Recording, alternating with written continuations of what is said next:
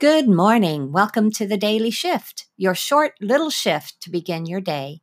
Just a thought to nudge you forward and keep you primed to enjoy whatever may come your way. Yay! Have an amazing day.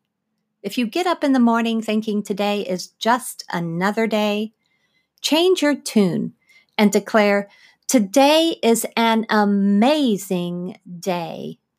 Go ahead Say it out loud. Say it with gusto.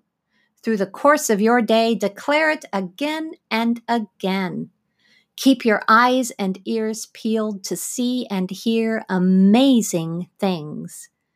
You might surprise yourself, and you might find that all those amazing things were just waiting for you to notice them. Have an amazing day. What will your day bring your way? Invite amazing into your day. Enjoy the consequences.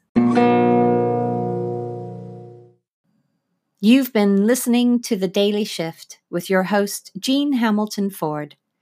Join us again tomorrow.